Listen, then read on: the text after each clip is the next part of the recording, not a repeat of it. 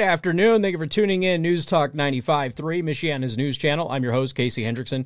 Also want to thank R&B Car Company. Once again, if you're looking for a used vehicle, go to rbcarcompany.com. R&B Car Company are your used car experts. All right, so let's talk about uh, SB 5 in Indiana. So Holcomb, Governor Holcomb, um, he vetoed it. and this was a bill that would limit local health department actions – uh, would would prevent them basically from being able to shut businesses down, close churches, that sort of thing.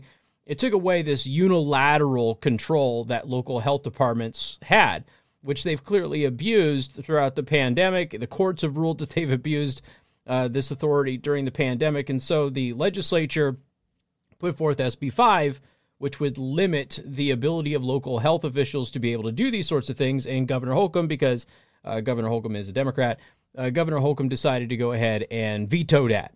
He, he didn't want anything to do with it. So let's just go to the Indy Star real quick, give you a little background, and then I'll tell you what's happening today. Governor Eric Holcomb vetoed a bill that could have made it more challenging for local health departments to implement COVID 19 business restrictions and require masks. Uh, did you see the story about the, the youth soccer players in the People's Republic of Seattle? So the parents were outside watching their kids play soccer, and the youth official came over and and uh, kicked all of the parents out and permanently banned the students, the kids, from being able to play soccer because the parents didn't have masks on outside. I know, right? Until the legislative session, Holcomb had only used his veto powers twice. Now he's vetoed legislation three times this session alone, just the latest sign of discord between the Republican legislative supermajority and Holcomb, a fellow Republican in name only. Uh, throughout the pandemic, Holcomb allowed cities and counties to enact more stringent restrictions than his own, a power that Indianapolis especially found necessary to use. Now, here's the thing there, there is an argument to be made that at the local level, there should be more control than what comes from the state. The problem is is that Holcomb allowed the local level to go beyond what he had done. That was the problem. And what that was designed to do is that was designed to shield Holcomb from the brunt of criticism in some of the well, let's just say the worst run areas in the state. Because what was happening is he was basically saying, "Hey, you guys can go ahead and and do whatever. I'll set this, you know, this little blanket sort of status here, and you can do it more strict. You can do it less strict, whatever. Uh, just don't, you know, it's not my responsibility anymore. As I've told you from the very beginning, Holcomb avoids controversy. He avoids tough decisions. He avoids leadership. He doesn't want the responsibility. He wants nothing to do with it. Holcomb wants to come away from every event with his hands as squeaky clean as he possibly can. That's just what he's about. Okay? He doesn't he doesn't like anybody not liking him. He doesn't like doing anything controversial. He's certainly not a leader. Holcomb is a placeholder that the Republicans awkwardly and weirdly selected. Uh, we kind of went over that before on this show and, and his very unusual and strange rise to power within the Indiana Republican Party, which was more about him being a placeholder because of other things that were happening in the party, but I digress. So his whole thing was designed where if something was worse or more restrictive than what the governor's provisions were, you couldn't complain to the governor because the governor go, well, look, I have nothing to do with it. That's your local health officials. That's on them. Leave me alone. Stop yelling at me. So that's kind of what happened. Senate Bill 5 would have required restrictions from those local health departments to be approved by their local legislative bodies, and in the case of local cities, by the mayor. So all this was was Senate Bill 5 said, okay, we're not going to let unelected bureaucrats who let's be honest have made tremendous amounts of mistakes throughout this entire thing. We're not going to allow them to rule by fiat as if they're little dictators in these local these local municipalities. It's really that simple. If they want to propose something, they can present their case to the local legislative body and the local legislative body will take a vote on it. And if the local legislative body believes that the health officials are making a strong enough case, then they'll go along with it. But there's oversight, there's a check and balance there. So you have the legislator, uh, legislature, excuse me, basically weighing the advice of health officials and anybody else that they want to call in and, and present their case about. And then they can weigh that with the citizens. They can weigh that with, yes, politics. And they can look at all of it and they can go, all right, this makes sense or it doesn't make sense. And then they can vote. You know how it's supposed to be. This isn't all that difficult. That's all this was. This wasn't basically saying that politicians were going to control your health instead of health officials. Uh, it wasn't going to be anything like that. All it was was allowing a check and a balance. Okay. We already know that local health officials in multiple states and right here in Michiana and St. Joseph County have violated the rule of law. They've admitted it in court. The courts have, have already gone through this process in several places throughout the state of Indiana and across the border in Michigan. Uh, in Michigan, heck, it involves the Supreme Court and the governor for crying out loud. But we already know that those local health officials have broken the law.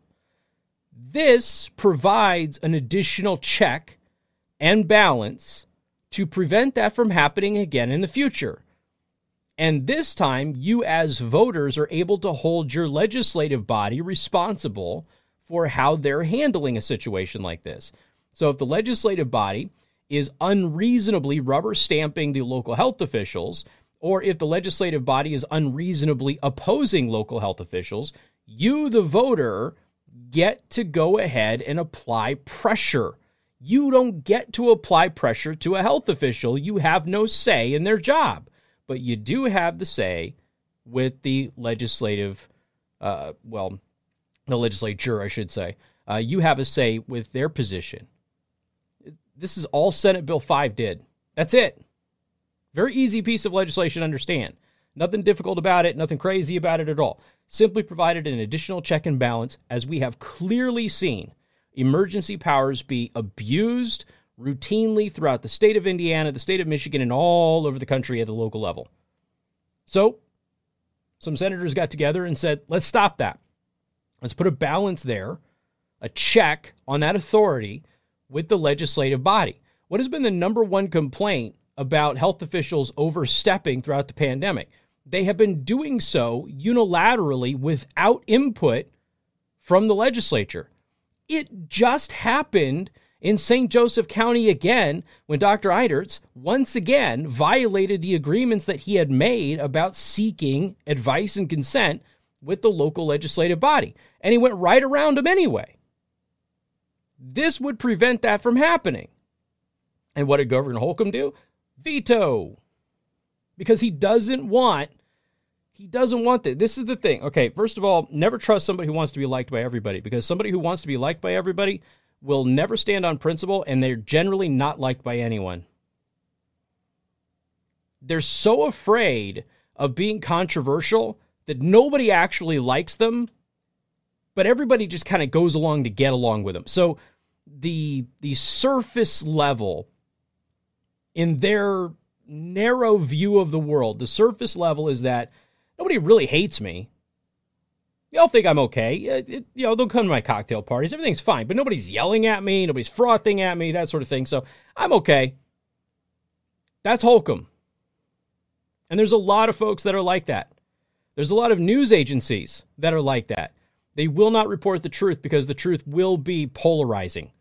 So they will just simply go middle of the road. We are going to be in the center no matter what, even though two plus two is clearly four.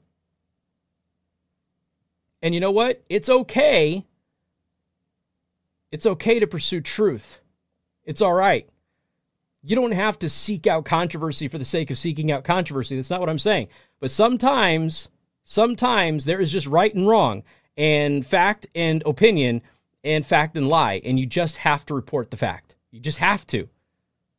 And if you're a leader, there are times where you're just going to have to grow a pair and make the right decision. And the right decision is to make sure that you don't have some power hungry little dweeb somewhere in a local health department abusing their authority without allowing the local legislative body to be able to go ahead and keep them in check. That's it. It's not that hard. In Indianapolis, that means that the city council, uh, city county council, and Mayor Joe Hogsett, opponents, uh, let's see, opponents, wait, hold on. In Indianapolis, that means the city county council and Mayor Joe Hogsett This is the Indy Star again. Opponents to the bill worried that adding the extra level of bureaucracy would cause unnecessary delays in times of emergency. No, it's not going to happen.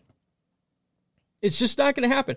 These things are, first of all, none of these are, are delayed overly for an overly extended period of time. They're all going to be handled in a timely fashion.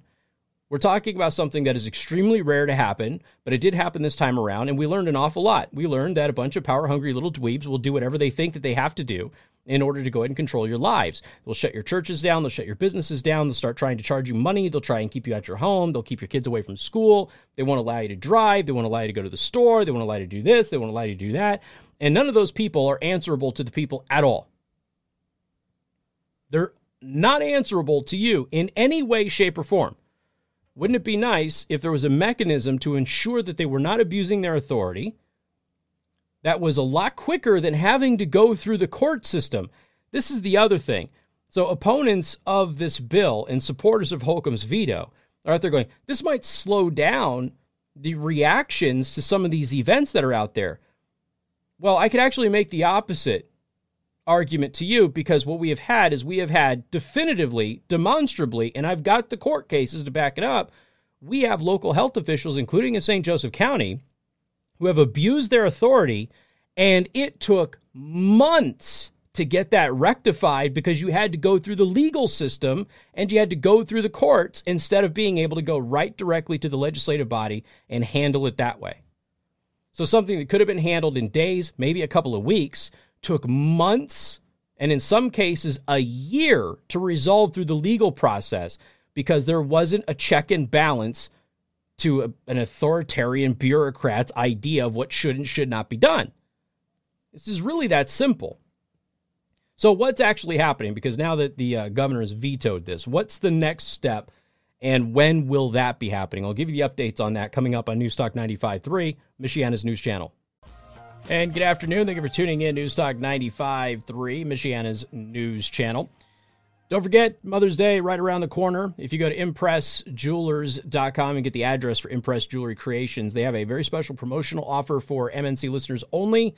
If you spend $399 in store, you can qualify up to a $150 gift from Lafonn Jewelry. And again, you have to you have to mention – this ad when you do this in store.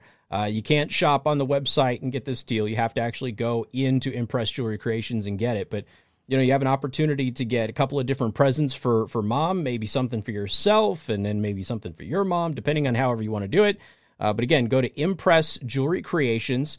They're located on University Park Drive, and they are right next to uh, Judy's and also C. Kramer Interiors.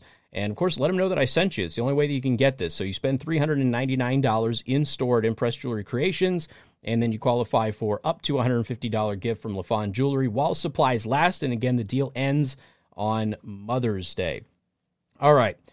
So a senator has defended his bill after Holcomb's veto, uh, basically saying that unelected officials shouldn't be able to close businesses and churches. Exactly. Uh, this is a Newsbug uh, .info. So the Indiana state senator who authored a bill that checks the power of local health officials to unilaterally shut down businesses and churches during a health emergency defended his bill after the governor's veto. When unelected officials are empowered to such a level as to limit rigorous liberty, shutter houses of worship, choose which businesses may operate and which must close, and impose fines on Hoosiers for living as free men and women, there must be a structural check and balance in place. That is Senator Chris Garten, who's a Republican of Charlestown. Um, and that was a statement that he issued yesterday on Senate Bill 5. So, what, what appears to be happening now is the legislature is coming back on Monday. And on Monday, they're going to vote on whether or not they're going to override the governor's veto here. And if they override the governor's veto, then the bill will go forward. If they fail to override the veto, um, and again, never have. I mean, have no. I have no idea how this is going to go. Um, I am a pessimist when it comes to the Republican Party in Indiana. I just that's just how it is. Sorry, but they may pleasantly surprise me. Who knows? Uh, but if they don't override the veto, then the bill dies, and local health officials can continue to do whatever the heck that they want to do. Uh, but the idea behind this, again, this is the important part that, that people have to understand. The idea behind this is to ensure that you don't have a local health official get out of control like we have had. You know, it I it is amazing to me. Not surprising, but still amazing to me how Dr. Einterz has been in court and has admitted in court that he broke the law and that he abused his authority and that he did things that he didn't have the legal authority to do. And local news basically kept their mouths shut about it and didn't say a darn thing. That to me is astounding. Absolutely astounding. There are very few stories that every media enterprise should immediately gravitate towards and a bureaucrat in government abusing their power and having to admit it in a court of law is an easy, low hanging fruit story that every news outfit in the entire country should immediately grab onto. But they didn't. They ignored it. And I'm talking to everybody. I mean, everybody just ignored it. We covered it on this show. Uh, one or two other places picked up on it. That was it. Your television news, your papers didn't cover it. Didn't cover it at all. If you were to walk around the street right now and, and mention this to people, they would be perplexed and they would look at, what are you talking about? What do you mean he was in court and admitted he did things that he didn't have the authority to do? But that happened. It took a long time for that to be resolved because there wasn't a check and balance in place because the local legislative body wasn't empowered to be able to vote on his recommendations. That's what SB 5 is designed to do. And unfortunately, the governor, trying to avoid any controversy, he doesn't want any kind of any kind of blowback on him. He's just like, no, no, no, no, whatever. Local health officials can do this. It's, it's fine. Just running from the problem, scared like he always has been. We've got more coming up. Newstalk 95.3, Michiana's news channel. Don't forget, you can find us online uh, trovo.live slash Casey the host. And good afternoon. Thank you for tuning in. News Talk 95.3, Michiana's news channel. Once again, I'm your host, Casey Hendrickson. R&B Car Company are your used car experts. Got their full inventory and special offers right there on their website at rbcarcompany.com. Michigan Governor Gretchen Whitmer to receive a Profile in COVID Courage Award. That is the headline um, this is, of course, besides the individual who has still got a pending investigation against her for the nursing home fiasco in the state of Michigan, a Supreme Court ruling against her for violating state law and the state constitution uh, for her uh, handling of COVID, whose husband got caught trying to get special favors during COVID uh, in violation of his wife's own orders to get their boat in the water sooner. Uh, was it last Labor Day? I believe it was. Uh, in spite of a very strange and weird scandal in which the head of health resigned, was forced to sign a non disclosure agreement, was paid over $100,000 as a severance package, and everything else that has happened in the state of Michigan, including her getting caught lying about the nursing home situation and the attempt to allow a Democratic political firm to have the full contact tracing contract, which could have been ported over to the Democratic Party to use that information for election reasons, which she, of course, claimed. I, I had no idea that that was happening. He was caught red handed again and was forced to cancel that contract. In spite of all of that and so much more in the state of Michigan, she's going to get a Profile in COVID Courage Award. Michigan is the worst state for COVID. It has been rated as the worst state for dealing with COVID. It has been rated as the worst state for recovering from COVID. And she's going to get a COVID Courage Award. Oh, but wait, there's more. We'll get to that. So, anyway, this is Twitchy. Uh, during the pandemic, people in Michigan saw their governor shut down businesses, in person learning, and put in place all kinds of arbitrary mandates all while demonstrating the usual political hypocrisy. Oh, yeah, she's got two year olds wearing masks now. Additionally, nursing home deaths were among the highest in the country, and some of her edicts were smacked down by the courts. Add it all up, and it was apparently an award winning job performance. so the Detroit News says Michigan's Governor Whitmer is one of seven people who will be honored by the John F. Kennedy Library Foundation for risking their own health and safety to protect others during the pandemic. Now, are they talking about when Governor Whitmer went out and protested with the Black Lives Matter protesters and did hands up, don't shoot, which of course is a lie that never happened? And then she was asked about social distancing and, and wearing masks and stuff like that. And she said, We wore a mask the entire time, except, of course, we've got pictures of her not wearing one. Is, is that when she put her own health and safety at risk? Or was it that Gretchen Whitmer merely existed and there was a group of crazy anarchists who were going to kidnap her? Who she falsely accused of being pro Trump acolytes, even though they despised President Trump. Is that what we're talking about? This. I mean, the other story that we have about Gretchen Whitmer here from this past week, and we alluded to it yesterday with another horrendously stupid Whitmer story. She apparently used a private jet and traveled to Florida during COVID. Now, we went over this yesterday. We were talking with my friend Todd Starnes' piece about her. And we've got several of her officials okay, her health officials who violated her own order to not travel. Okay, uh, one went to Florida, one didn't. And Michigan Democratic Governor Gretchen Whitmer reportedly asked a group of wealthy Detroit businessmen to borrow a private jet so that she could travel to Florida in March, just as Florida was struggling with a COVID 19 variant that Whitmer would later warn her own residents about. Now, she was, of course, telling all of you you couldn't do that, but she was doing it. Her health officials were doing it.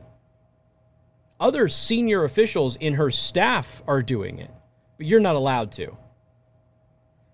And just like every other Democratic governor who gets caught doing this sort of thing, her response when you call her out on it is to say that you're sexist. Oh, and now your two year old has to wear a mask.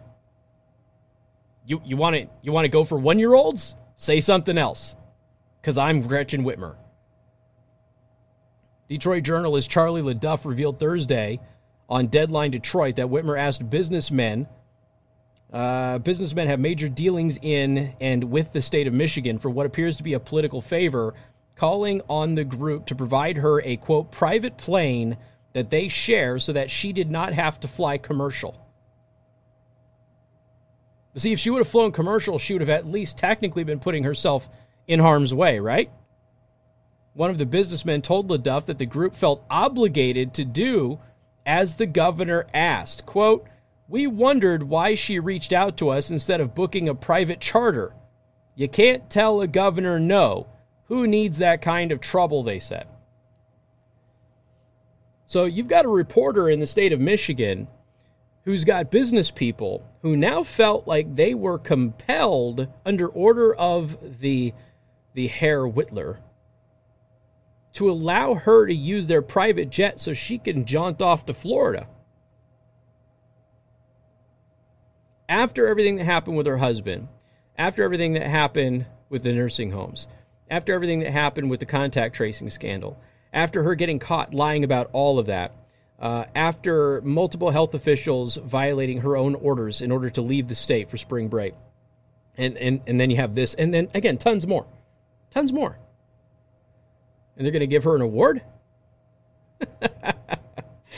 this award is less prestigious than the Pulitzer.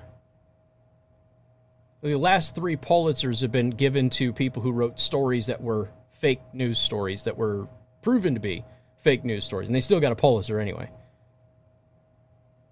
That's that's the state of things. You win awards if you're scum and you lie and you deceive people.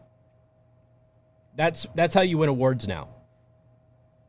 If you're actually accomplished, you do good things, you're good at what you do. Now nah, you don't get awards anymore. Now nah, you get belittled, you get attacked, you get harassed.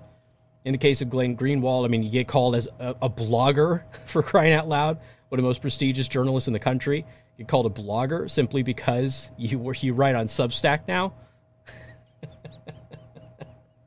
you have to laugh because this is craziness. We do live in clown world. I don't know how else to put it. This is 100% clown world. You have more coming up. News Talk 95.3, Michiana's news channel. And good afternoon. Thank you for tuning in. News Talk 95.3, Michiana's news channel. Honeywell International exported U.S. military blueprints to China. Thanks, guys. Appreciate that.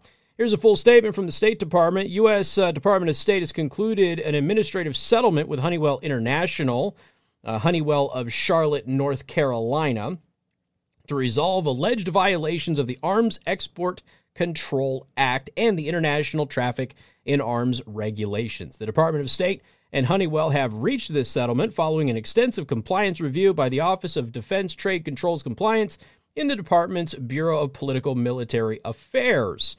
The Department of State and Honeywell have reached an agreement pursuant to ITAR uh, 128 uh, Mark 11 to address alleged unauthorized exports and retransfers of controlled technical data that contained engineering prints showing dimensions, geometrics, and layouts for manufacturing castings and finished parts for multiple aircraft, gas turbine engines, and military electronics, and two, and or within Canada, Ireland, Mexico, the People's Republic of China, and Taiwan. Nice. That sounds wonderful. The settlement demonstrates the department's role in strengthening U.S. industry by protecting U.S. origin defense articles, including technical data from unauthorized exports. These settlements also highlight the importance of obtaining appropriate authorization from the department, meaning the government uh, for exporting controlled articles. Under the terms of the 36 month consent agreement, Honeywell will pay a civil penalty of $13 million, so not that much.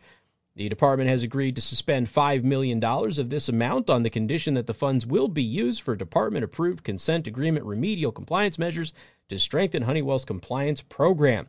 In addition, for an additional, excuse me, for an initial period of at least 18 months, an external special compliance officer will be engaged by Honeywell to oversee the consent agreement, which will also require the company to conduct one external audit of its compliance program during the agreement terms, as well as implement additional compliant measures.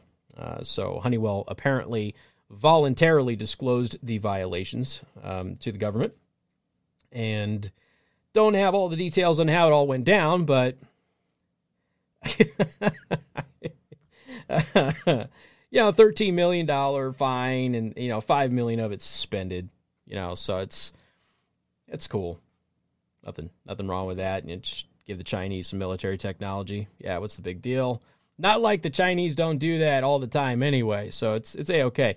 You know, but hey, it's the fact that you gave some of these blueprints to China is mitigated because you gave them to Ireland. But then you also gave them to Mexico, but that gets mitigated because you gave them to Canada. Um, and then, of course, Taiwan is an ally. So I guess all in all, Honeywell gave it to the good guys more than the bad guys. So that's that's okay. That's everything is is fine is fine there. I know how many of you love your Honeywell. I know it.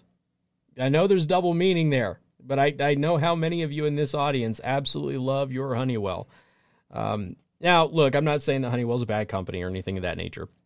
I'm just pointing out that this is this is a pretty big mistake. This is a big oopsie, pretty big oopsie, but it happened. Uh, it's not great, and and uh, it's going to be used against us at some point in time. It'll be used against us, whether anybody wants to freely admit that or not. That's the reality of the situation.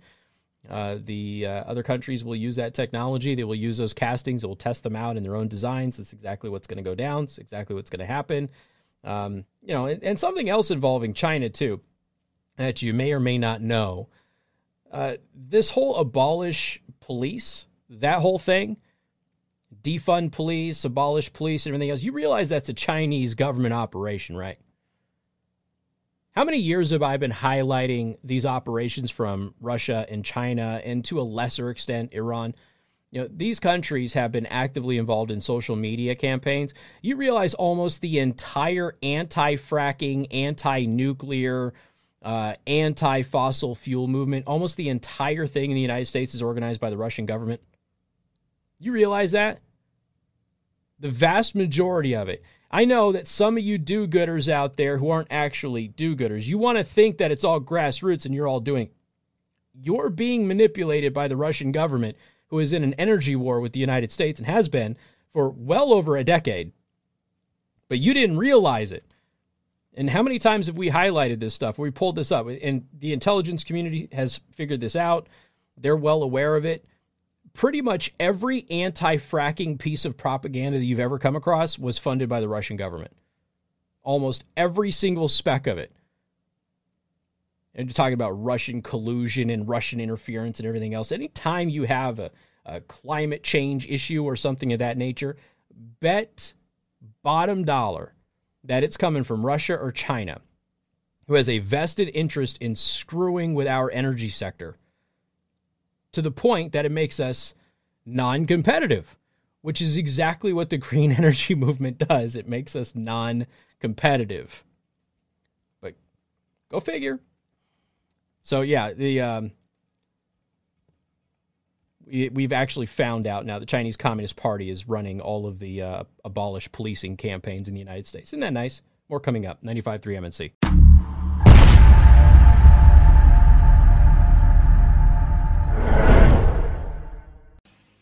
Good afternoon. Thank you for tuning in. News Talk 95.3, Michiana's news channel. I am your host, Casey Hendrickson.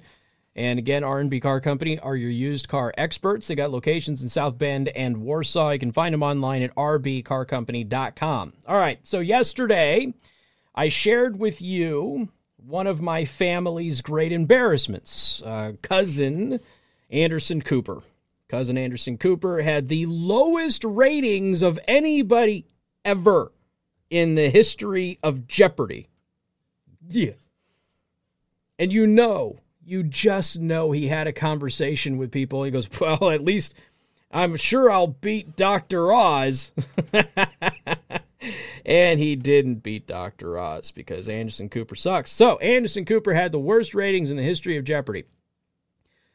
Now, one of the things you don't want to have happen if you go on vacation and you're in the media business is for your replacement to do better than you they're, they're supposed to be the people who fill in for you, that sort of thing. And uh, the idea is to have everybody want the host to come back, right? That's the whole goal.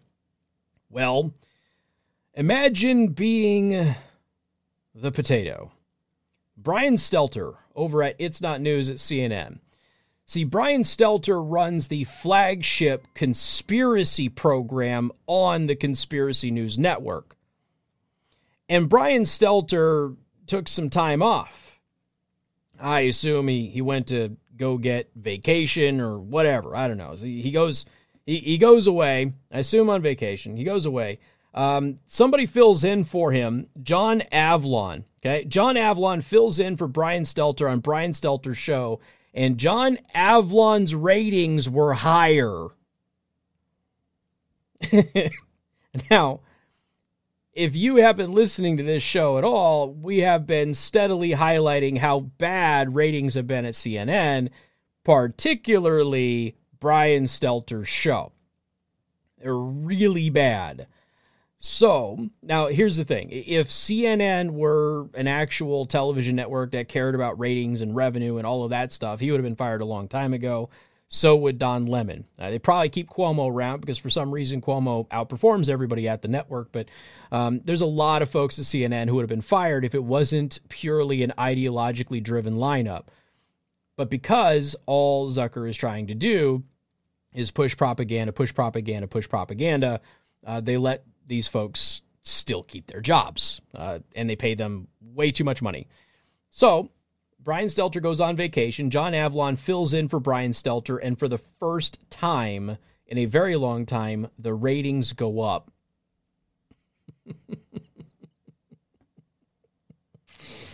uh, now, for the record, I just want this to be, you know, crystal clear. Um, I actually despise Brian Stelter.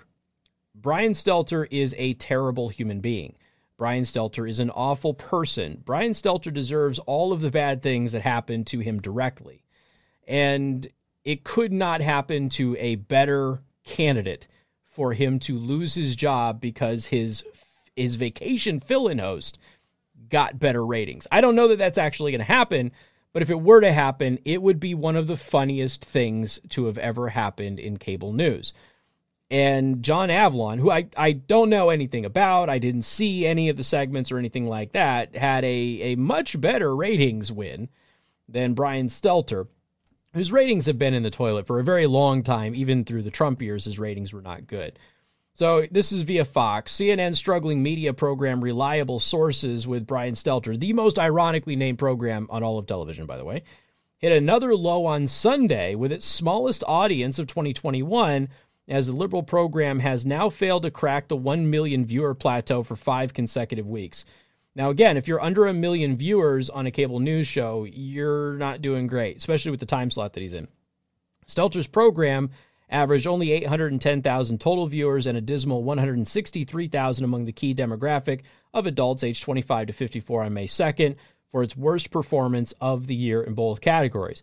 To make matters worse for Stelter, his own show performed better last week when replacement host John Avlon filled in.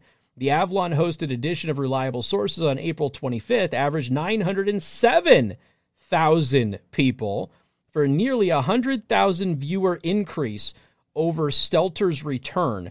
Now, let me just, again, I, I, realize that most of you kind of understand what's going on, but this is so juicy, I just have to break this down. The host of the show goes on vacation, and the fill in host draws almost a 100,000 more people and when the host comes back from vacation, where everybody's supposed to be like, oh man, we're ready for him to come back. Yeah, okay, cool. He's going to be rested. He's going to be relaxed. He's going to be all of this. And he lost a 100,000 viewers from his fill in. That's not good. Now, in my world, in most people's world who who work in media as talent, uh, this would have resulted in a firing. Whereas Avlon would have taken over the show. I mean, there wouldn't have been auditions or anything. I mean, like, well, Avlon did a much better job than Brian Stelter, who's been sliding in ratings for years. Uh, why not? We're just we're bleeding at this point with with Brian Stelter. His programming is terrible. He's perpetually wrong, demonstrably so. Uh, why not have somebody else take over the program and give it a shot? I, this is this is like one of those things where to use a, a, a tired sports analogy. So you've got a you've got a quarterback, okay, who is your starting quarterback, but your team is just not putting up any points. You just can't win. You've got this, you know, other person on the bench who, you know, doesn't have maybe the experience, but apparently has some talent and you just you're not really sure what to do. And eventually it gets to the point where we're not doing anything with our starting guy so we might as well put the other guy in and see what happens. And then you bring the other guy off of the bench and you bench your starting quarterback and that's how these quarterback controversies start and everything else. Uh, the fact that your vacation fill-in host is drawing 100000 more people a night to your program and instead of them staying to watch you when you return and see if you can keep doing what the fill in host is doing. Or maybe perhaps it's just the news cycle and people are tuned in because of the news cycle or whatever. So, you know, instead of you coming back and keeping that 100,000 or maybe even adding to it because people are excited you're back, you lose 100,000 viewers like that simply because you came back from vacation, which means people were excited that Brian Stelter was not on his own show anymore and they didn't care who filled in for him and more people watched the show. And they did so when the fill in host was there. And the moment they knew that Brian Stelter was coming back, they turned it off again because they did not want to listen to his human thumb shaped head. I, as I've said before, this could not happen to a better person. And I sincerely mean that. There's a lot of people in media who suck. I mean, a lot of people who suck, but Brian Stelter's at the very top of that list. He is an awful, awful person. Everybody I know who knows him hates his guts. Everybody. so this could not have happened to a better guy. More coming up. News Talk 95.3, Michiana's news channel. And good afternoon. Thank you for tuning in. News Talk 95.3, Michiana's news channel. I am your host, Casey Hendrickson. Well, I thought that I had some of you fooled. I really, truly did. Thought that I had some of you fooled, but apparently I didn't. Somebody called me out on it yesterday. There is a letter writing campaign to get me fired right now. It is a letter writing campaign of one, but it is still a letter writing campaign. So this is uh, this is the letter to get me fired that that ended up getting sent to the station yesterday. Time for your three to six time slot to be filled by a different person that will not talk bad about the community. The person you have for that slot needs to go and go now. People do not like him.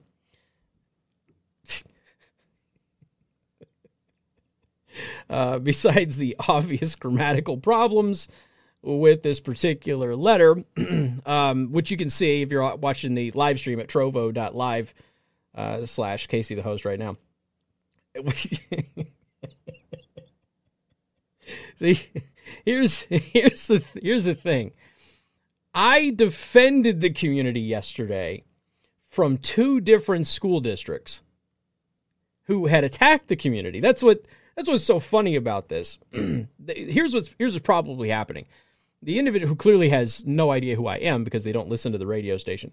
Um, this individual probably didn't even hear the segment.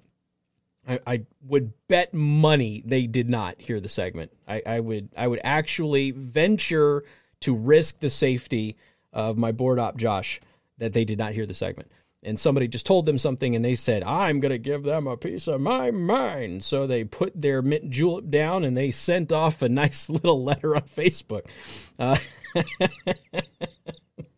not that anything is wrong with a mint julep they just taste horrible so this i literally defended the community yesterday i literally defended the community south bend school corporation basically said anybody who's upset about their property taxes going up is an idiot because we we tried to explain it in as simple terms as, as we could. If you couldn't understand, you're too stupid. Sorry. And then the superintendent for Elkhart Community Schools attacked parents and attacked the community because they didn't vote for the referendum. And I defended the community in both cases. so, is it? Oh, somebody's asking if this is Pete Buttigieg who sent the uh, who sent the letter. Well, I don't know. I mean, he is a Rhodes Scholar, so the grammatical errors are perfectly fitting, to be perfectly honest with you. But, um, so, ladies and gentlemen, please stop not liking me. Okay, I can't.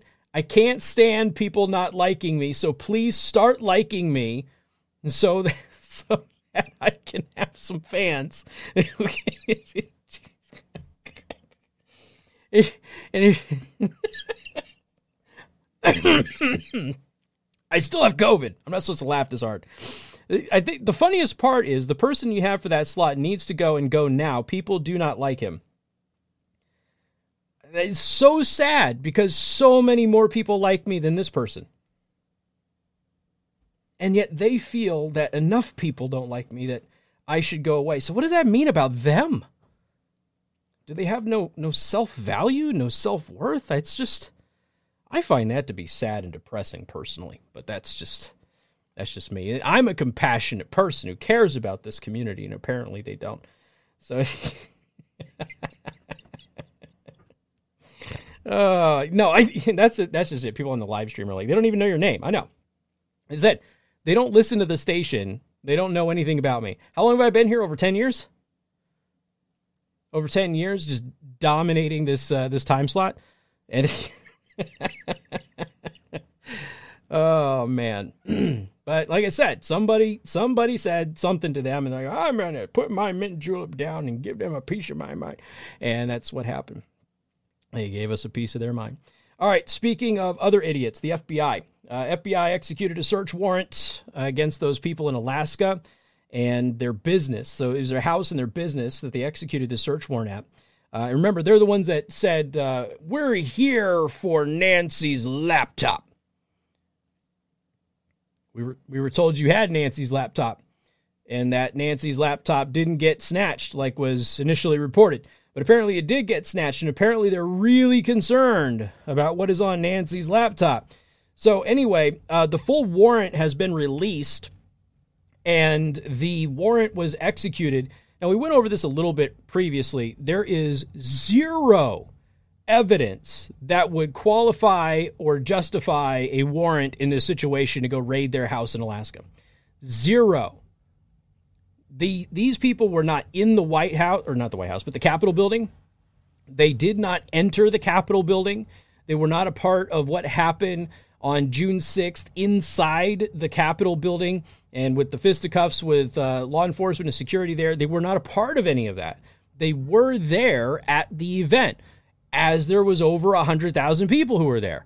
There's a whole bunch of people who were there who never went inside the Capitol. There was a few dozen people who went inside the Capitol. A lot of those people, again, BLM and Antifa activists, we have them on camera.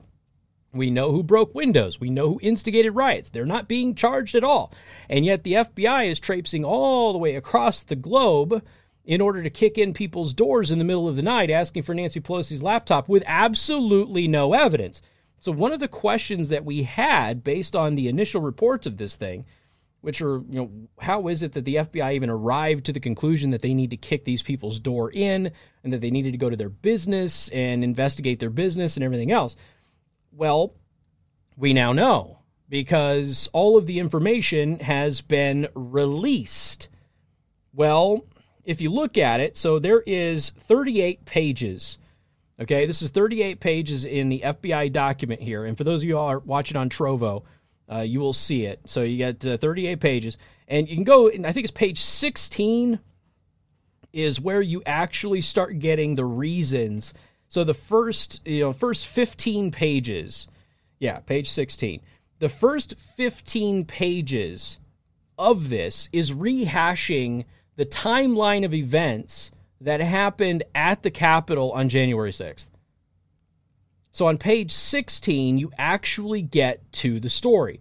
So what ended up happening is this couple leaves Washington, D.C., they get on Alaska Airlines flight. They get into an altercation with a flight steward, male flight steward, and they were flagged as being problematic passengers because they wouldn't wear their masks. That flight steward then hopped on the FBI's website and started going through pictures of people that the FBI wanted in order to uh, you know have for questioning and things like that. And they thought they thought that the woman matched the description of one of the individuals in a picture, and the flight steward contacted the FBI. So the FBI went to Alaska, kicked in their house, kicked in their business, and and interrogated them for hours okay, without giving them the, the proper information that they're required to give. They did that because a flight steward was butthurt. Welcome to America 2021. Got more coming up, 95.3 MNC. And good afternoon. Thank you for tuning in. News Talk 95.3, Michiana's news channel. I am your host, Casey Hendrickson. I want to thank R&B Car Company, locations in South Bend and Warsaw. R&B Car Company are your used car experts. A disabled Wisconsin dairy farmer is suing Biden over the COVID 19 loan forgiveness program, alleging that it is racist because whites are not eligible. It is, of course, racist. Uh, Adam Faust, a white resident of Chilton who has two prosthetic legs, is among five Midwestern farmers who recently filed a lawsuit in Green Bay that accuses the federal government of violating their constitutional rights. This is all uh, in the New York Post. Were plaintiffs eligible for the loan forgiveness benefit, they would have the opportunity to make additional investments in their property, expand their farms, purchase equipment and supplies, and otherwise support their families and local communities, according to the lawsuit because plaintiffs are ineligible to even apply for the program solely due to their race, they have been denied the equal protection of the law and therefore suffered harm, it says. Now, Faust is the owner of Faust Farms. He told the news outlet, local news outlet over there, uh, that the program is out and out racist. It was just out and out racist, and I really don't think that there should be racism allowed in the federal government at any level, he said. Uh, and he's right. Look, he, point, point blank, he's right. And we've kind of talked about this before, where you have these, you know, weird radical leftists out there who just assume that, you know, as as long as whites are the target, then it's not racism. Well, the law says you can't discriminate based on race. It doesn't say except white people. Now that would be immoral, but you know maybe the law would be in place, but that's not what it says. So you can't discriminate based upon race. You can't do it. This whole program is is racist. Also, the amount of money that is being given to black farmers, considering how many black farmers there are, is also ridiculous. But I digress. If somebody's green, I think they should be allowed to participate based on their actual qualifications for the program and not just picking an arbitrary thing like race. Yeah, that's pretty much what Dr. King would have said. The American Rescue Plan provides $4 billion to forgive loans for socially disadvantaged farmers and ranchers, according to the lawsuit, which alleges that socially disadvantaged are only those who are black, American Indian, Hispanic, Alaska Native, Asian American, or Pacific Islander, according to WLUK. Um, and he's white, but he's a double amputee too. So you know this is a, this is a guy who's obviously got some issues um, physically which may impede his ability to do his work, which may very well qualify him for this program if it were not for the color of his skin. I don't see where they're going to be impacted any different than anybody else, he said. Uh, so he has spina bifida. That's what he's got. I've never seen any government program based solely on that. I mean, if it would have been anything, if if it would have been against any other race, everybody would have been on board and would have been complaining immediately. 100%. Look, he's right. The man's 100% correct. There's no getting around it. You know, but this uh, this weird notion that has shown up on, you know, college universities that you can't be racist if you're not white. Only white people are racist and white people cannot be oppressed. It can't happen, which is obviously obscene you know something else that's not getting covered too. Let's just let's just bring this up because again i never say anything controversial. Everything i say is pretty even keeled and doesn't irritate anybody doesn't uh, cause people in in mint julep fits to go ahead and write strongly worded poorly punctuated letters to my station to try and get me fired. Um, if you look at the news over the past couple of days with regards to Asian hate crimes. We have an Asian father who was pushing his one year old in a stroller who was attacked from behind and physically assaulted. His attacker, not white. Uh, you've got two Asian women who are trying to close up their store when a man came in and started beating them over the head with a cinder block brick. He wasn't white either. In New York, you've got an Asian woman who was attacked from behind by another attacker and again, these are just the past two days. Was attacked from behind by another attacker and beaten. Um, the attacker wasn't white. So again, where's the news media who has been pushing an increase in hate crimes against Asian Americans? Where is the news media highlighting who the attackers actually are? Where is that? And once again, they're happening in liberal cities New York, San Francisco. I forget what the third one was, but one was in New York City, one was in San Francisco. You know, in the case of the dad who was attacked from behind, he's just pushing his kid with a stroller and he got attacked from behind. And the stroller continued to roll. What if that stroller rolled into the street and a car had hit that kid? Every single one of their attackers, every single one of them, not white. I'll let you read between the lines, but they weren't white. Now, why is it that every time we have a string of these attacks, there's no news coverage of it? Because again, the narrative, the narrative is wrong. It's not worthy of reporting. Not worthy of reporting if the victim is white or if the assailant is not white. And this is another example of it there is institutional discrimination against men in this country, and there is institutional discrimination against whites in this country. Period. There is institutional racism. It just doesn't go the way that people want it want it to go. Now, aside from that, in the black community in particular, if you want to argue for institutional racism, I think it exists in the social welfare state. 100%. But it comes also 100% from one political party. There is an institutional component to ensuring that large swaths of black America in particular are kept on food stamps, are kept on welfare, and are kept out of the workforce. And also, there is a, a clear and concerted effort to delegitimize getting an education in the black community. And it's something that a lot of whites feel very uncomfortable talking about, but blacks talk about quite regularly. Getting an education is frowned upon, it's attacked.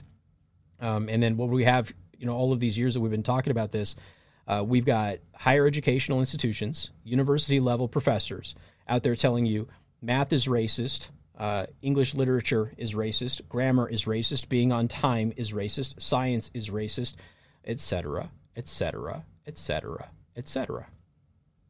And because of all of that, what are you doing? You're reinforcing institutionally, you're reinforcing this notion that if you get an education, which gives you the opportunity to get out of your circumstances, to change your circumstances, which in the United States of America, we are the uh, the unique bastion in this world where you can do that, where upward mobility is actually pretty easy.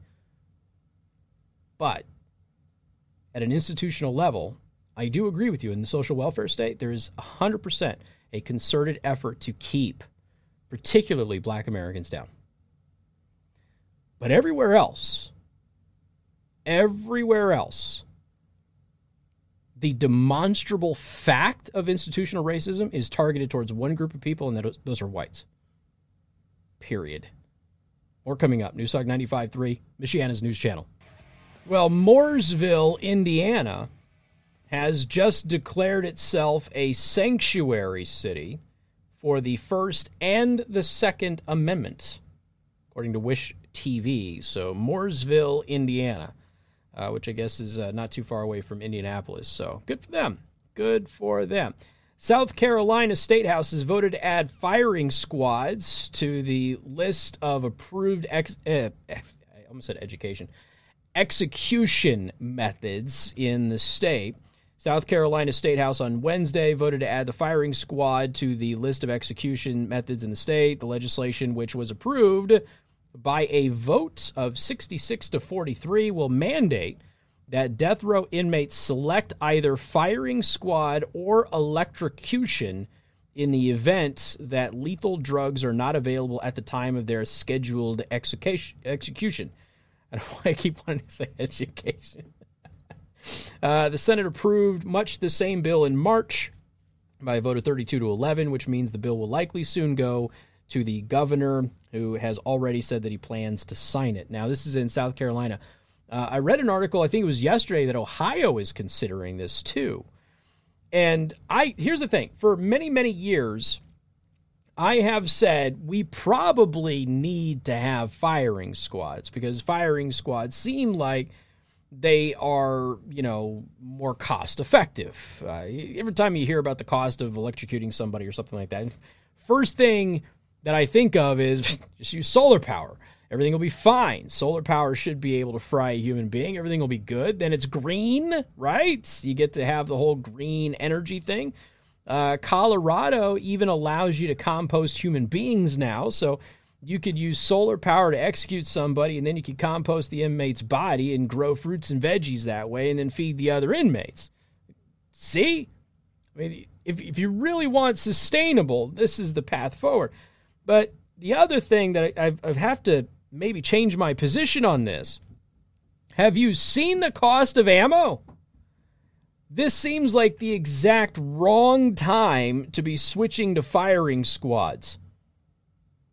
Because it, it, ammo's pricey and it's really hard to come by. Um, so, although I have been seeing a lot of people getting their hands on some Hornady here lately, so that's good for you. Uh, but the cost of ammo. So all of a sudden we go from what is it? Cost of electrocution. I think they say is like what ten grand, something like that. So now firing squad could very well be an eleven or twelve thousand dollar investment, based on the price of ammo. oh my gosh! You know what you should get? Get one of those can launchers Those are the uh, the fake 203 grenade launchers that launch soda cans. Get a bunch of those and just launch a bunch of Coke or Pepsi cans at them. Uh, I, I, don't know. Do you want to use Coke? Coke is trying to go super woke, so I don't know if you want to use Coke when you execute prisoners. Uh, but you know, Pepsi Pepsi makes a fine can. They don't make a fine soda, but they make a fine can. So you could probably just use a, a Pepsi can, or better yet, um, get one of the store brands. What are some of the store brand sodas out there, and use the can launchers there. So you got what ten guys with a can launcher, and they they shoot the cans at your head. I mean, it's kind of like a stoning, right? I, I would assume it would be effective. It, it may not be all that pretty but I assume that it would be effective. Or, you know, you could just you go back to, to doing solar power uh, to power the electrical chair. So it's they're trying to get away from the electrical chair anyway. But now, of course, lethal injection is all inhumane all of a sudden, and you can't inject people with anything. And it's, it's I don't I don't know why they don't just inject everybody with Roundup. It, it, then, of course, the complaints are that Roundup is going to give them cancer posthumously, and and that would be bad. But I don't know. Everybody's trying to sell you that Roundup is going to kill. Roundup is totally not going to kill you. By the way, that's the case against Roundup is a total and complete farce. I've already been over this. Um, but you know, it's worth a shot. I assume that wouldn't be very healthy if you injected it. But there's some various options I think we could look at. But uh, firing squad, I've always been pro. But yeah, I don't know. Cost of ammo. I think this might be a pricey option. Probably not the best time to move to a firing squad scenario. South Carolina and then potentially Ohio doing that.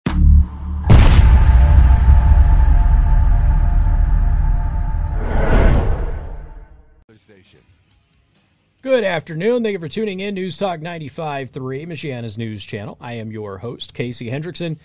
R&B Car Company are your used car experts. Find them online at rbcarcompany.com. All right. Don't vaccinate the young and the healthy. That is what a group of 28 medical experts have published in an open letter. These are Swedish doctors and researchers. Uh, they also include psychiatrists and uh, others. And where, where is the. I'm going to butcher some of the names because we're talking about Sweden. Uh, but they posted this letter in the newspaper, Gothenburgs Posten. So 28 doctors and researchers, including psychiatrists and others, um, posted this. So here's here's what they they basically said. Therefore, we should only vaccinate those who are age 65 years of age and over or at risk. Otherwise, we risk repeating the fatal mistakes of the swine flu vaccination. You know, it's it's kind of interesting that it's taken over a year for somebody other than me to bring up the swine flu fiasco. Hmm. In March of 2009, the world saw an outbreak of new flu virus, possibly stemming from pigs, notably infecting even young people. Alarm bells rang globally as the virus resembled in many ways the 1917 Spanish flu outbreak. There was, of course, one guy on radio at KXNT in Las Vegas saying, um, "Yeah, this is not a thing." it was so blatantly obvious. And I kept watching people freak out. Uh, the vaccine was shortly developed against the swine flu and administered in 60 or 90 million doses globally in Europe, and particularly in the Nordic countries. Numerous cases of narcolepsy appeared after those vaccinations. The confounding factor is that the swine flu virus itself causes narcolepsy which makes it hard to discern the cause. Still, the patients who developed narcolepsy were compensated by the government. Uh, the signatories cite the risk of developing fatal blood clotting and hemorrhaging, which has also been noted as a side effect of several of the vaccines, including the AstraZeneca vaccine, which is more common, obviously, over in Europe than it is here. Um, the urge not to repeat the narcolepsy mistake and not to inoculate the young and the healthy, as well as those who have already had COVID 19 and enjoy some form of immunity. so, um, again, I'm not saying this. The basement dwellers aren't saying this. This is what the experts are saying this. But I know they're Swedish, and Swedish people are white, and therefore you can't listen to them.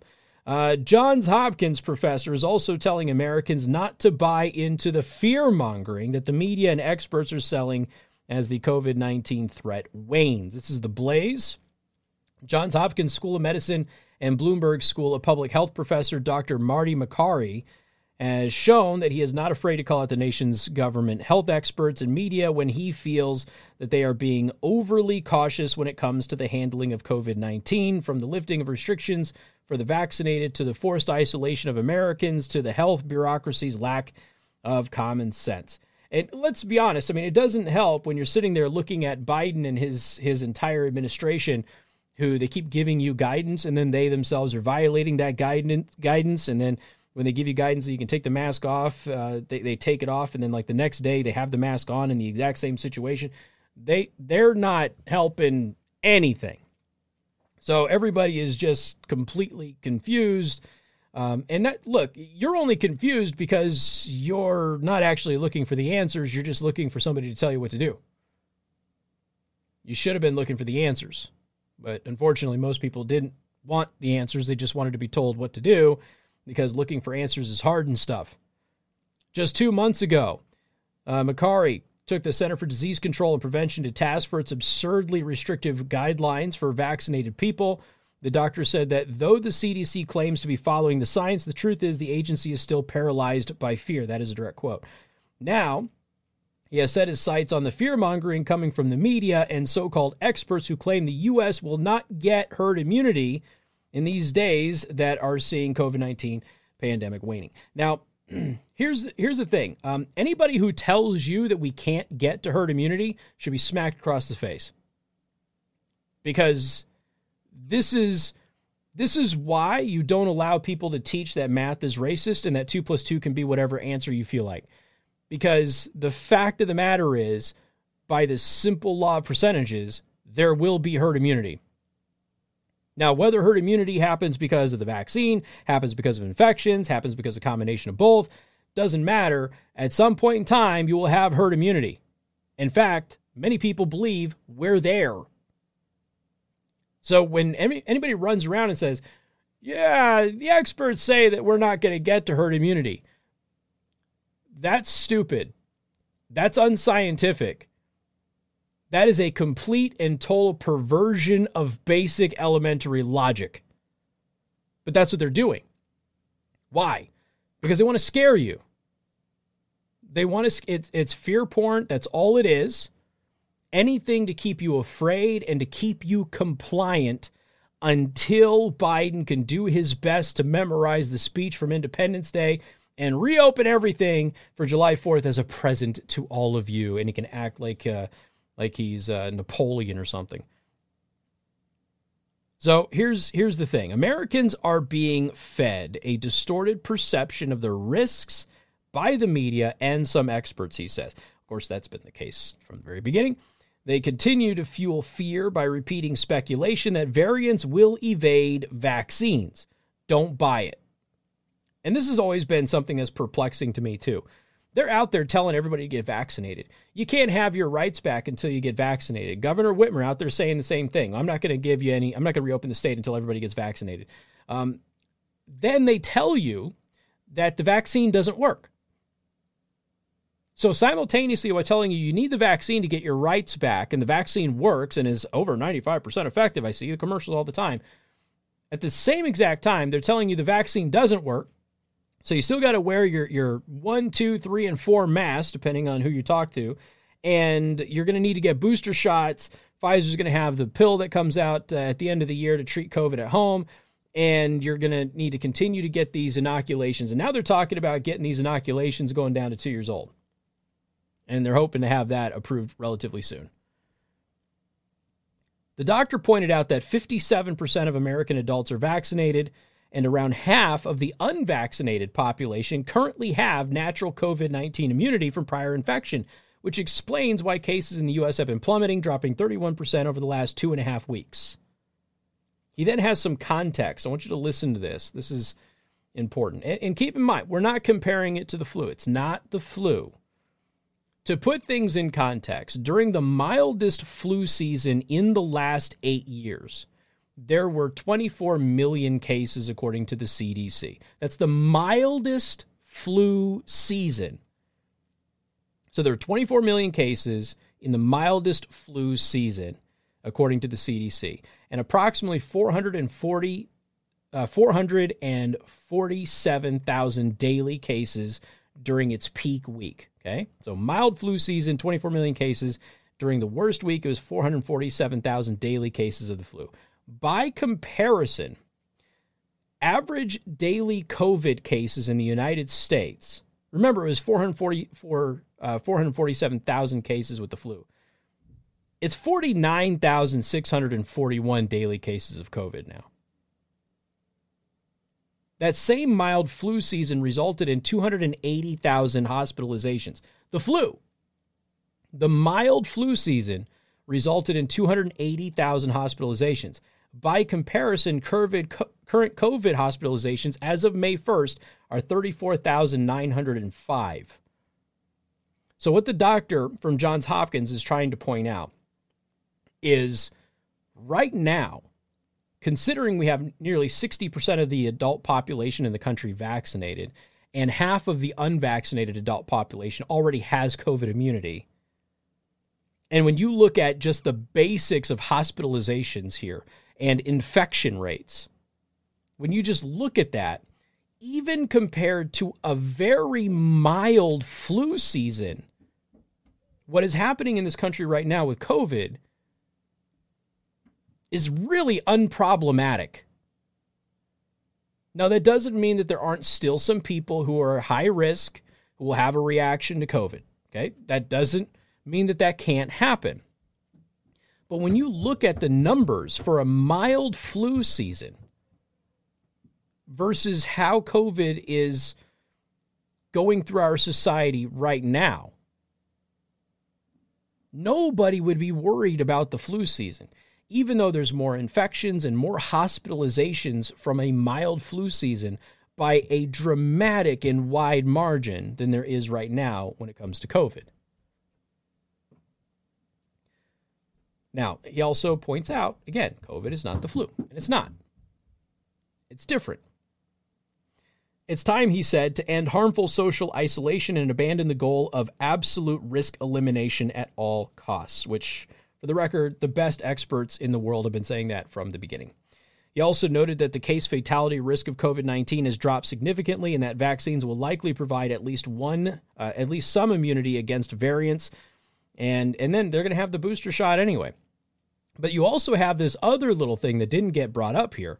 And I always have to bring this up because I'm probably the only person who's going to tell you this. And please understand, this is preliminary and it is in no way, shape, or form a done deal. But Israeli scientists have shown that vaccinated people, remember, they use the Pfizer vaccine in Israel, that vaccinated people are more susceptible to one of the African strains of COVID than if they had not been vaccinated. Now, that's a preliminary lab result that they have, and a lot of testing has to be done to see if that shakes out in the long term. But what if that ends up being the case? Naturally immune people who have had COVID or already had exposure to a coronavirus and had T cell resistance anyway, those people are going to be in a much better position if this shakes out the way that they're thinking it may. Those people who have natural immunity will be in a better position to resist variants of COVID going forward than vaccinated people. And then what are you going to do? Now again, that's a it's a long shot. It's an outlier. Uh, it's not something that you would base all policy or your health decisions on. I'm just pointing it out because the information is still out there. And if that ends up being the case, that should be concerning to people. So, once again, prestigious professor at Johns Hopkins out there telling everybody, yeah, it's, it's time to stop freaking out about this. But anybody who says that we can't get to herd immunity just doesn't understand basic statistics. I, I, I, don't even know how. If you're saying you can't have herd immunity, you're saying that you cannot prevent COVID in any way, shape, or form, which means no vaccines, no masks, anything. So there, at that point, your choice is is one of two things: either you completely isolate and you hope for the best and don't live your life at all, or you say, well, we can't fight COVID anyway, so we might as well go about our lives and hey, uh, only the strong shall survive. That that's really your choice if you're saying that we can't get to herd immunity. But the way that they continuously change the goalposts and they move things around, that should be enough to anger so many of you that we get to a point where we finally say enough is enough. This has got to stop. And good afternoon. Thank you for tuning in. News Talk 95.3, Michiana's news channel. I am your host, Casey Hendrickson. Ah, uh, boy. Your woke credit score.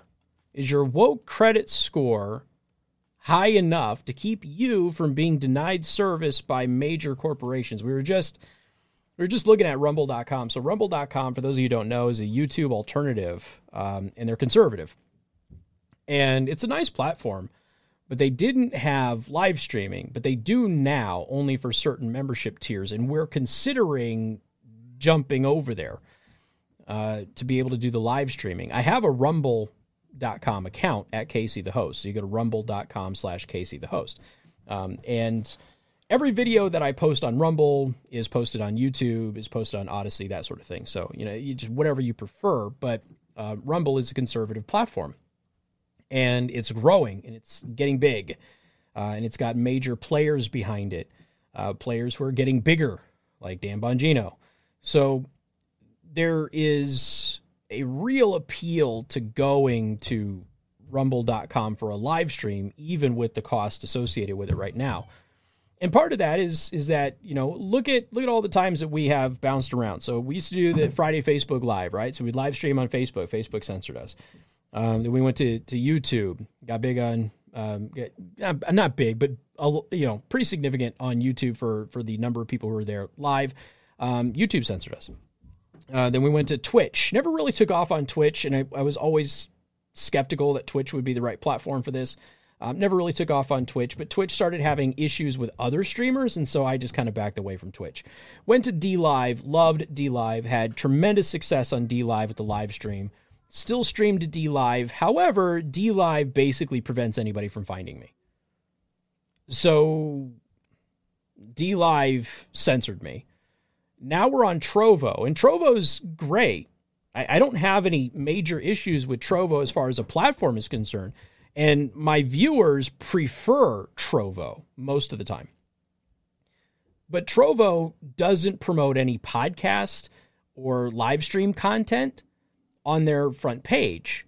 They only promote video game playing, and it's a really small new platform. So there isn't there isn't a ton of exposure, which means the live streams that we had, which had a lot of people who were on daily, have now been whittled down because of censorship and having to move around.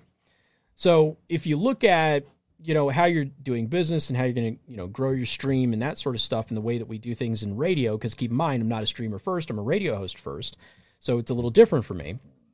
Um, Rumble makes sense because Rumble is a conservative platform. And since the issue in, in the past has been non conservative platforms censoring conservatives, Rumble being a conservative platform makes sense for us to potentially go with.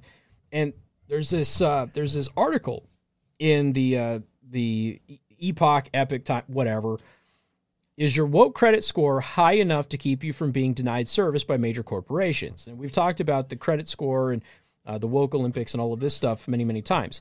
America is no longer a country being divided between conservative and progressive, between Republican and Democrat. It's now being divided between the woke and the non woke. And thus far, the woke appear to be gaining the upper hand.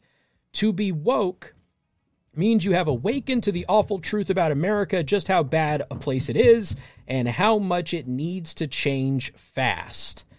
Now, they're going to go into this. We're going to talk about this on the other side of this break here. How businesses, based on your woke score, could actually limit your ability to interact with the economy. We'll talk about that coming up on 95.3 MNC. And good afternoon. Thank you for tuning in. News Talk 95.3, Michiana's news channel. I am your host, Casey Hendrickson. All right, um, I'm going to talk to you about Faber's B window. You know, a lot of you are looking at getting windows now. It's a common product uh, that people upgrade their home with in spring and summertime. You know, you, you've just come out of the winter. You kind of realize your windows weren't great. Cold air was getting in, warm air was getting out. Now you're coming into summer and you've got to worry about hot air getting in and cool air getting out. And you're also starting to get in that mode where you're looking at your home, its curb appeal, and maybe you're finding that some improvements need to be made. Or perhaps you're selling your house. I know a lot of you are selling your house right now, taking advantage of the market, and you want to get maximum dollar for it. Well, Windows can definitely do that. And Faber's B Window has done over 600,000 windows. They've got over 60,000 customers. They've been around since 1983. They don't just do windows, they do doors, they do siding, they do porch conversions, bathroom remodels, and more. Go to their website, bwindow.com, get all of that information for you. And they're offering tons of great options for you right now up to 50% off, plus special manufacturer rebates, plus 24 months, no interest, no payments. Again, Faber's B Window, bwindow.com. Make sure you let them know that I sent you. So, talking about is your woke credit score enough? And this is a long article and it kind of goes into a book and everything else. I'm just getting pieces of it for you. There is a section of this article called Fight the Corporations in Court or Go Around Them. And they're speaking about these, you know, the censorship. We were just talking about the, the back end of this, uh, this last uh, segment here. And how we're now openly discussing going to rumble.com because it's a conservative platform that finally launched live streaming and we can do live streaming there, but it's not cheap. It's expensive and that might be an option for for my team and I. So we'll see. We'll see what happens with that. But that's an example of going around.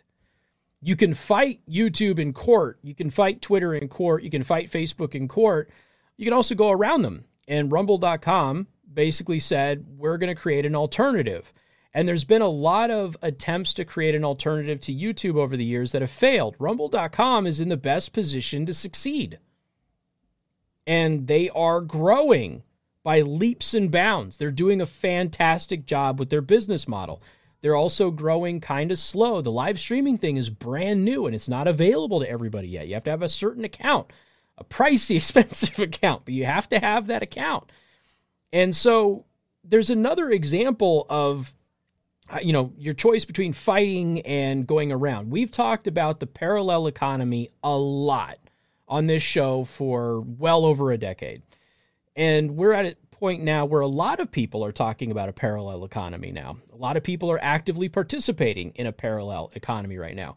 Uh, Dan Bongino participates. He's an investor in Parlers, an investor in Rumble. He talks about that parallel economy. We've told you about Gab. Uh, Gab was the first one. Before Parler was even an issue, there was Gab, and Gab was being censored, and Gab got taken off of the internet. So Gab bought their own servers and relaunched. Gab is coming out with a phone. Uh, that that's an Android-based phone that gets you away from the Google services. But they also are coming out. You've heard me say this a million times. Conservatives need banking desperately. Gab is coming out with a payment processor, Gab Pay. So you'll be able to have a First Amendment friendly payment processor. I don't know what the costs or everything else is associated with it, but as a company who was nearly destroyed because of the politics of PayPal and other places, that is extremely appealing to me if it's affordable. So the, there are options here that are starting to happen, but it is requiring people with the knowledge and the means to step up and do it. And a lot of places are doing that. The, the Gabs, the Parlers, the, the Rumbles, and other companies are starting to do this. And once that happens, and there's that parallel economy, one of two things will happen. Either all of the old guard, like YouTube and Facebook and everything else, are going to realize that they have to settle their actions down in order to attract people back, or we're just going to split evenly as a society, even with our social media. It's going to be real interesting to see what ends up happening here. I'll put this article in the Daily Show Prep today. I encourage you to read it. We've got more coming up. Newstalk 95. And good afternoon. Thank you for tuning in. News Talk 95.3, Michiana's news channel. Once again, I am your host, Casey's Casey Casey's Hendrickson. Casey Hendrickson. Uh, Got to tell you about allnaturalcbd.org. Again, if you go to that website, use my promo code Casey10, you save yourself 10%. They even have packages like three packs where you save additional money, plus you get to get my discount. You know what? Um, this might be a really good option for Mother's Day. Um, get mom a CBD bath bomb. maybe some of that lavender CBD lotion. So if she runs into any minor aches or pains, maybe she has arthritis or something like that, the lotion will soothe soothe her joints and her muscles. But then the bath bomb, you throw the CBD bath bomb, that's full spectrum CBD. You got an amazing bath bomb and a nice relaxing bath where full spectrum CBD is also being delivered into your body for pain relief. It's a great option for Mother's Day. Go to allnaturalcbd.org, promo code KC10 to save that 10%. You can also pick it up at any local eSigWorks location. Again, any local eSigWorks location, my promo code works just fine there. All right. Um, I don't have a ton of time to really go over any any other major story or anything of that nature, uh, but people are asking me like, "Hey, if you if you do make the switch uh, over to Rumble.com, you know, please let us know." And I certainly will. And here's the best way for you to keep up to date on stuff like that. Go to my website, theburningtruth.us. Okay. I've got a new feature on there which allows you to get notifications in your browser when I publish a new post. So please opt into that. So anytime I publish a new post, you'll get a little notification in the bottom right of your screen that says uh, an article was published. So you won't miss any videos or podcasts or daily show preps or anything like that. Sign up for the free newsletter in order to get access to the daily show prep. And then that newsletter, you know, it said it goes out a couple of times a week and it gives you the show prep and some pertinent posts and, of course, information on events. And if I do make a move to rumble.com, you will get that in the newsletter. So go do all of that. I've also got a merchandise store at theburningtruth.us as well. Just click on store. Have a wonderful night.